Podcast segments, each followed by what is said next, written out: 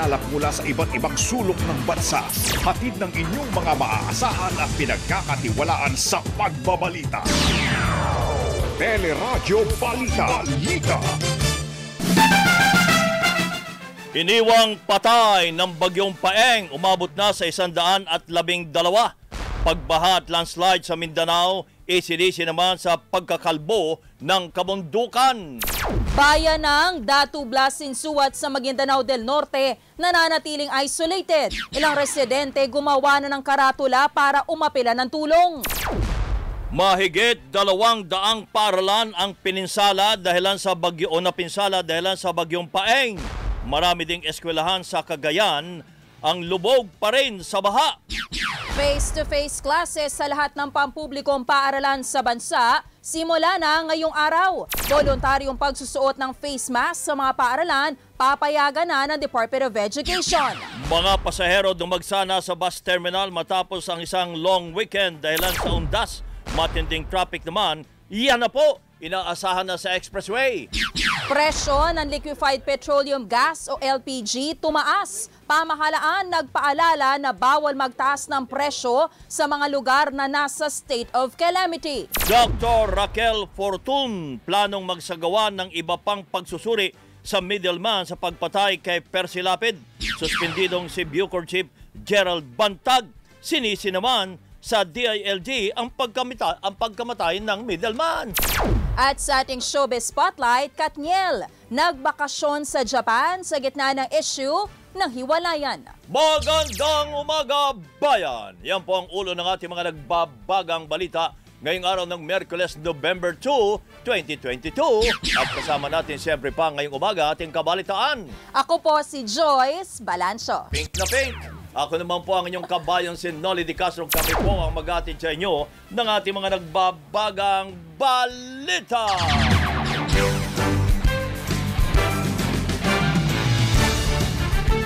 Umabot na po sa isandaan at labing dalawa ang namatay sa pamnalasan ng bagyong Sipaeng. Sa tala ng NDRRMC, mahigit isandaan ang nasugatan habang 34 ang nawawala.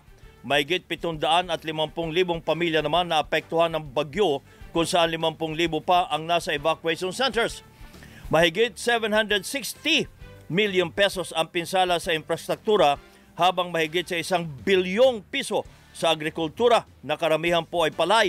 Mahigit isang daang lugar na ang nagdeklara ng state of calamity dahil sa magkakasunod na bagyo kabilang na ang Bangsamoro Region, Quezon Province, Albay at Cavite. Ayon naman kay NGCP spokesperson Cynthia Alabanza, naibalik na sa normal ang transmission ng kuryente sa mga lugar na sinalanta ni Paeng. na ibalik na ho yung ah, lahat ng mga transmission facilities na apektado po ng paeng. So lahat po ng mga pasilidad, including po yung isang ah, poste na tumumba, Mhm. eh, naibalik na po yung huling kooperatiba itong sa Beneco sa Benguet Mm-mm. na i-restore na po natin. Nauna nang nagpahayag ang Pangulong Marcos na hindi na kailangan magdeklara ng state of calamity sa buong bansa sa loob ng isang taon dahil highly localized naman ang pinsala ng bagyo. Mas gusto ni Presidente i-focus na lang yung ating mga relief and rehabilitation effort dyan. So wala naman problema po yun. These areas, as uh, we speak, nagde-declare naman ng kanya- kanya-kanyang uh, uh, state of calamity. So hindi naman po maka-apekto yan. And uh, tuloy-tuloy naman ang operasyon natin. Ay NDRMC din ang ah, nag-suggest na dapat ay deklara ng state of calamity sa loob ng isang taon. Yun naman ang spokesperson nila na si Rafi Alejandro. Samantala, personal na nag-inspeksyon si Pangulo Marcos sa pinsala ng Bagyong Paeng sa ilang bayan sa Maguindanao. Sa tala ng lokal na pamahalaan, nasa 52 ang naitalang namatay sa Bangsamoro Region, habang mahigit 30 ang nasugatan at 13 ang nawawala. Aminado naman si Bangsamoro Minister for Interior and Local Government, Nagid Sinarimbo, na hindi nila inasahan ang malakas na ulang dala ng bagyo na nagdulot ng matinding pagbaha at landslide. The major cause of the death was a mix of flooding and landslides, uh, which was not anticipated. The slow rise of water level in the Ligawasan Marsh because of its very nature as the catch basin has not really caused death for us. It is the unusual rainfall that fell from 27 October to 28 October that has actually caused death in the municipality of, uh, or rather in the province of Maguindanao.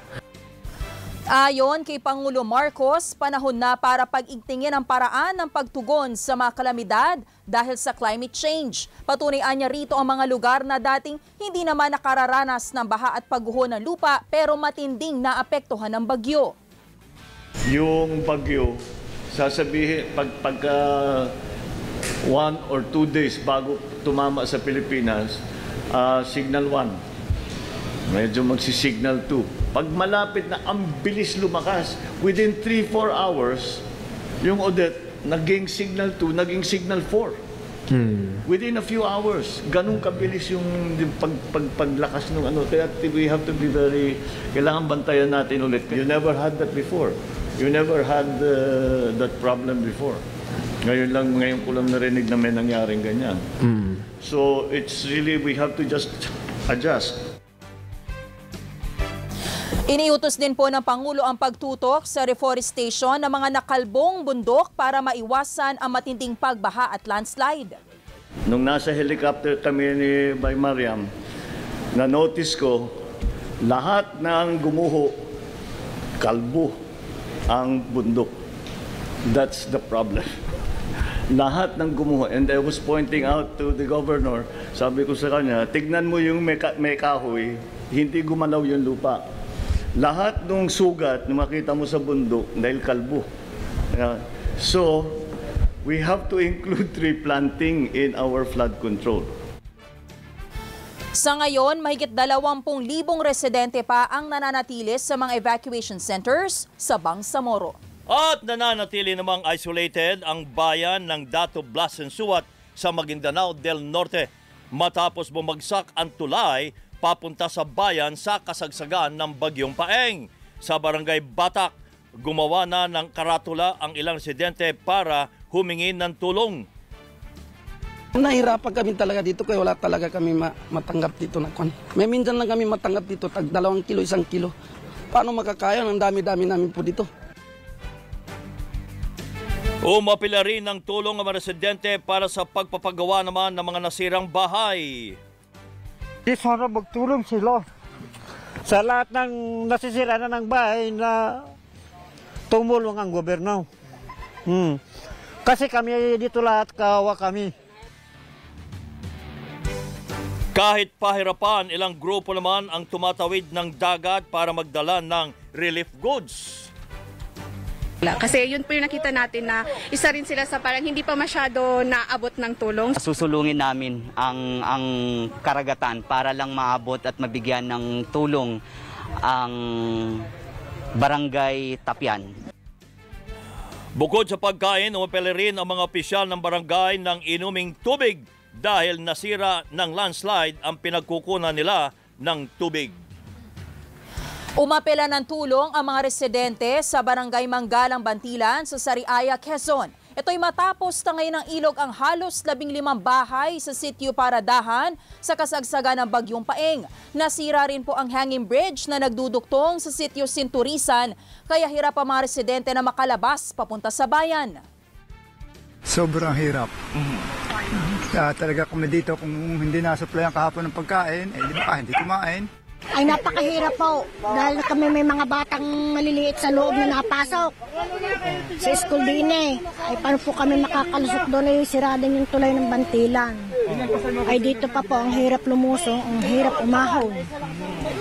Tapos ang sasakyan pa namin bangka yung bangkang kuha ng rep, yung kabaak ng taklip ng rep ay delikado pa po. Sa bayan ng Mulanay, umabot na sa may 300 milyong piso ang pinsala ng bagyo sa mga pananim. Almost uh, 1,019 po ang nasira. Uh, partially ay 100 uh, mga around 900 uh, houses. In total po mga more uh, almost 200 houses po ang nasira. Fisher folks po namin, 115 po ang affected the Fisher folks. Ang medyo masa- masakit po yung mga banana ano, farmers po namin. Uh, umabot po sila ng ah, 3,314 po ang farmers ang affected. Eh, napakalaki po Yan po si Mulanay Mayor Aris Aguirre. Lubog pa rin sa baha ang ilang lugar sa Binyan City sa Laguna. Sa Barangay de la Paz, gumagamit ng bangka ang mga residente dahilan sa mataas na baha. Tiniyak naman ni Barangay Administrator Mary Andre Biliran na tuloy-tuloy ang pamimigay ng tulong sa mga apektadong residente. Sa ngayon po talaga um, sinisika po ng lokal na pamahalaan at ng barangay na ma- makapagbigay po sana ng ayuda agad. Alam ko po ay naghahanda sila pero sa ngayon po ang inuuna pa lang po ay yung nasa evacuation center. Sa Cavite, posibleng abutin pa ng isang linggo ang clearing operation sa ilang barangay sa bayan ng Nobeleta. Sinabi ni Nobeleta Mayor Dino Chua na kinukumpani na ang river wall na nasira sa kasagsagan ng bagyo. kailangan po naming ah, tulong ngayon ay ah, kung meron po tayong mga ah, heavy equipment like ah, mga grater, yung mga bulldozer na Oh. Ah, at uh, DPWH para tuloy-tuloy po ang paglilinis namin dito para ma-restore po natin yung mga kalyeng na harangan po ng mga obstruction. Sana po yung meron pong mga volunteers dyan, yung mga fire volunteers na meron mga fire truck, Yun. baka pwede po makapagpadala dito para mag, Malinis. mag-flashing. Opo, ma- kasi talagang yung po problema ng paaralan po, kailangan din ayoko naman po maantalang pasukan ng mga bata. Sinuspindi na ang klase sa lahat ng antas sa buong lalawigan ng Cavite at Laguna hanggang sa Sabado dahil nga sa pinsalang iniwan ng Bagyong Paeng. Suspendido rin ang pasok sa Masantol at Makabebe, Pampanga na hanggang biyernes dahil din sa tubig baha. Mahigit dalawang daang eskwelahan ang napinsala dahil sa bagyong paeng.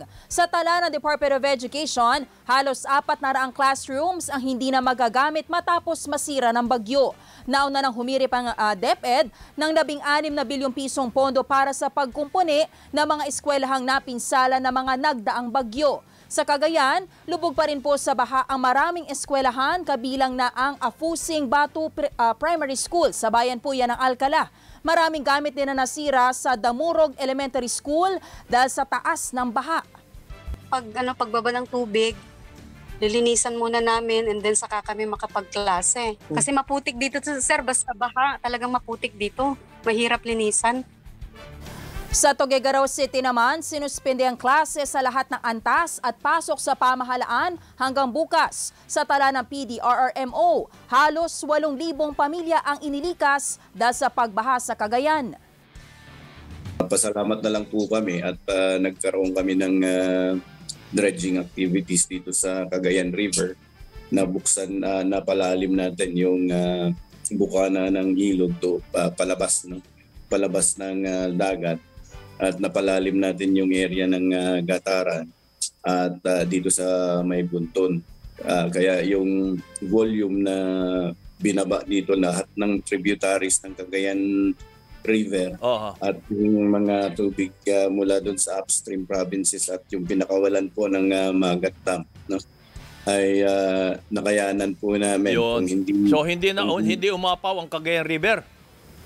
Ah, hindi po Yun. kung hindi tayo nag-dredge ho malamang nasobrahan pa natin yung dating mega flood noong 2020 na umabot ang bunton water level natin ng 13.3 Yan po si Cagayan PDRRMO Officer Rueli Rapsing. At simula na ngayong araw ang pagpapatupad naman ng face-to-face na klase sa lahat ng pampublikong paaralan sa bansa. Dito sa Metro Manila, 50 eskwelahan ang nabigyan ng exemption na in-person sa in-person classes dahilan nga sa kulang ang classroom at patuloy ang pagkukumpani pa sa mga eskwelahan. Maaari rin magpatupad ng blended learning ang mga eskwelahan na matinding naapektuhan ng mga kalamidad tulad ng lindol at bagyo.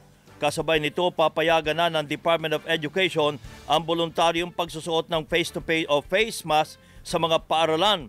Base ito sa executive order ni Pangulong Marcos na gawing optional ang paggamit ng face mask sa indoor at outdoor settings. Pero ayon kay Alliance of Concerned Teachers uh, Secretary General Raymond Basilio, posibleng bumilis ang pagkalat ng virus dahil sa pagluluwag sa face mask, lalo't pahirapan pa ang pagpapatupad ng physical distancing sa mga paaralan. Mahirap po natin gawing optional no? kasi una-una ah, wala nga inilalabas na policy ang DepEd kung mananagot na siya in case na magkaroon ng ah, ng ah, ng pagkalat ng virus sa, sa loob ng eskwelahan eh. Tutol din ang grupo po ng mga magulang sa optional na paggamit ng face mask dahil nagsisiksikan pa rin ang mga estudyante sa mga silid-aralan. Sa size po ng classroom as well as yung ratio, dikit-dikit po ang mga estudyante sa classroom. So, yun nga po, ang COVID kasi, virus, is hindi natin nakikita eh. So as much as possible, we must wear the face mask as precautionary measures sa ating mga bata. Ganun po ang mga, mga teacher din po natin nakakausap. Si National Parents Teachers Association Vice President Lito Senieto. Samantala, umabot na sa halos 85 million pesos ang naitalang pinsala na magnitude 6.4 na lindol sa Abra. Sa tala ng NDRMC, mahigit 13,000 bahay ang nasira kung saan mahigit 400 ang totally damaged. Nagtamo rin po ng pinsala ang ilang health facilities, simbahan, barangay hall, eskwelahan at tourist spot tulad ng Paway Ruins at Malacanang of the North. Wala na italang namatay pero halos isandaan at apat na po ang nasugatan.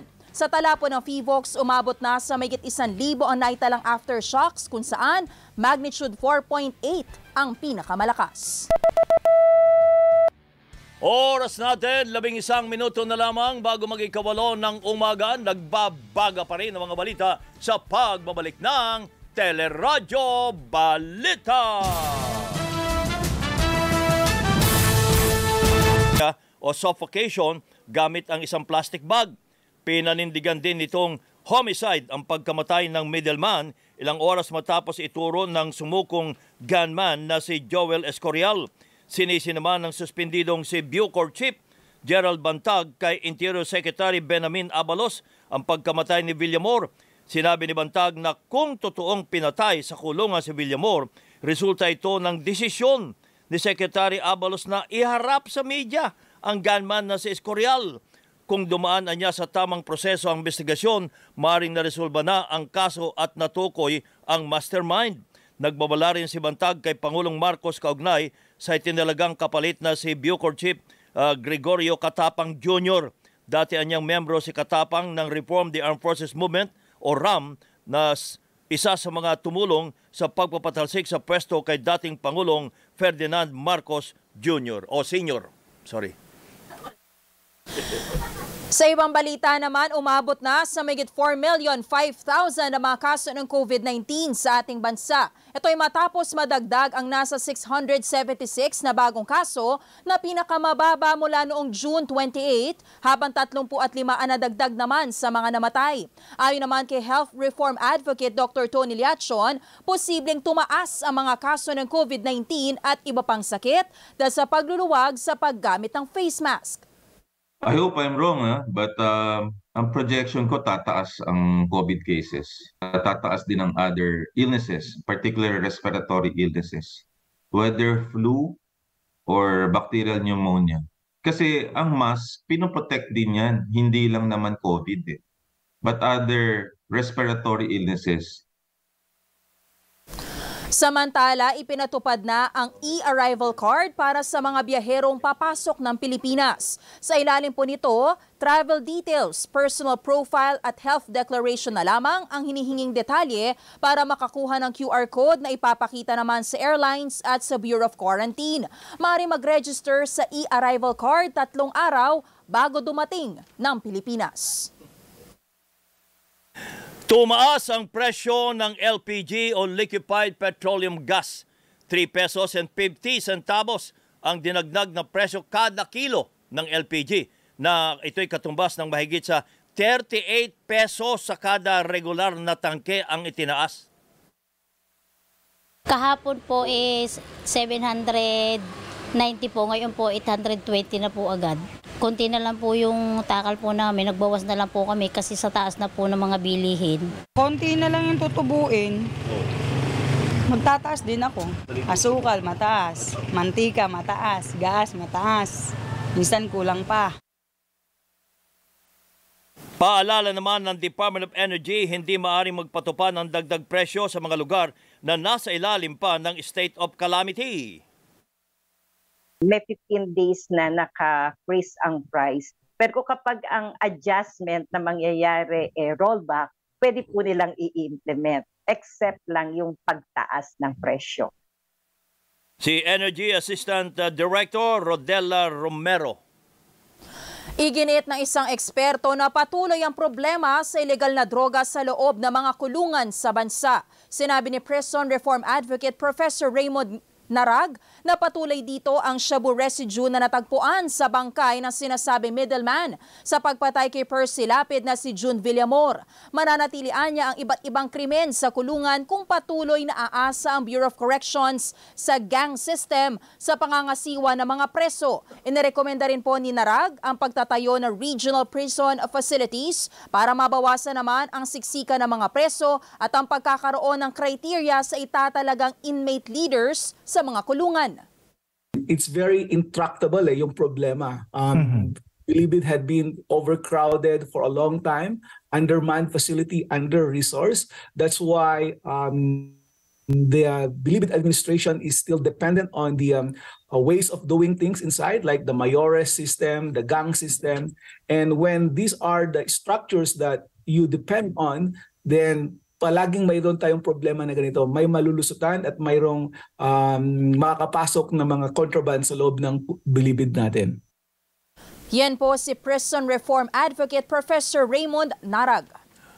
Masikip na daloy ng trapiko ang inaasahan po ngayong umaga na sasalubong naman sa mga biyaherong babalik ng Metro Manila matapos ang bakasyon sa South Luzon Expressway o SLEX inaasahan ang dagsa ng mga motorista dahil sa pagluwas mula probinsya.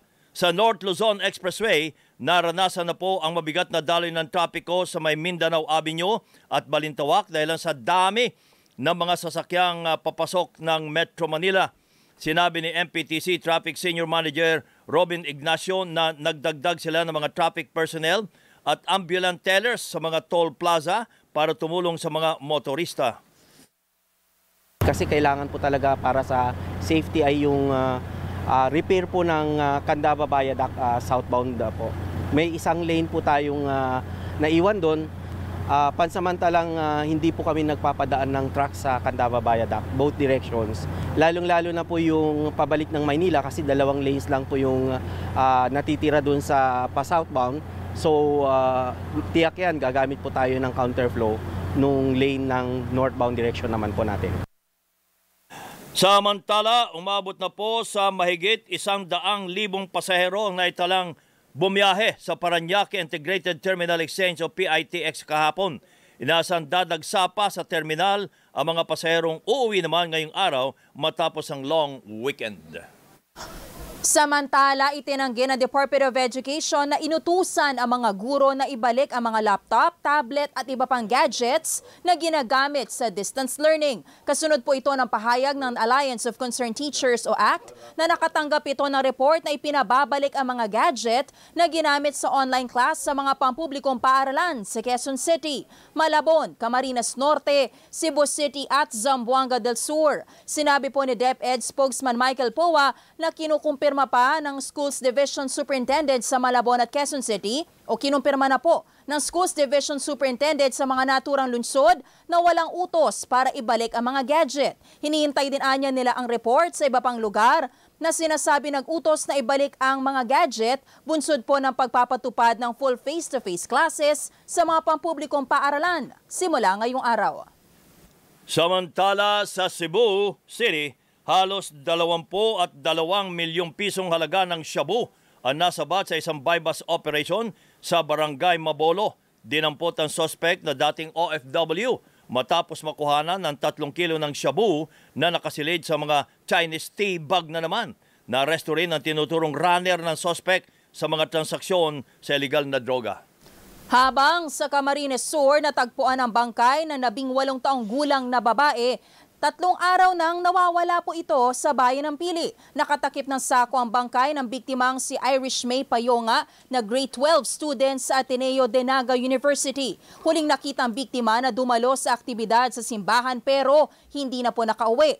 Naaresto naman ang pedicab driver na suspect na umamin sa panggagahasa at pagpatay sa biktima. Nabawi din po mga gamit ng biktima sa suspect na mahaharap sa kasong robbery, murder at rape. Spotlight. Good morning, Miss Geniel Krishnan. Good morning. Nakamute ka. Miss Krishnan, nakamute. Nakamute niya ako, kabay. Good morning sa inyo, kabay na Joyce, sa ating Puyat ka, show no? Puyat. Spotlight. Tinuldo ka ni na Daniel Padilla at Catherine Bernardo ang naunang umugong na usap-usapang hiwalay na silang dalawa. Ito'y kasunod ng bakasyon ng, ng Katniel sa Japan para sa pagdiriwang ng Halloween kasama ang ilang kaibigan. Gaya ni na Joshua Garcia, Ria Taide, Zanjo Marudo, Robbie Domingo at girlfriend na si Maki Pineda.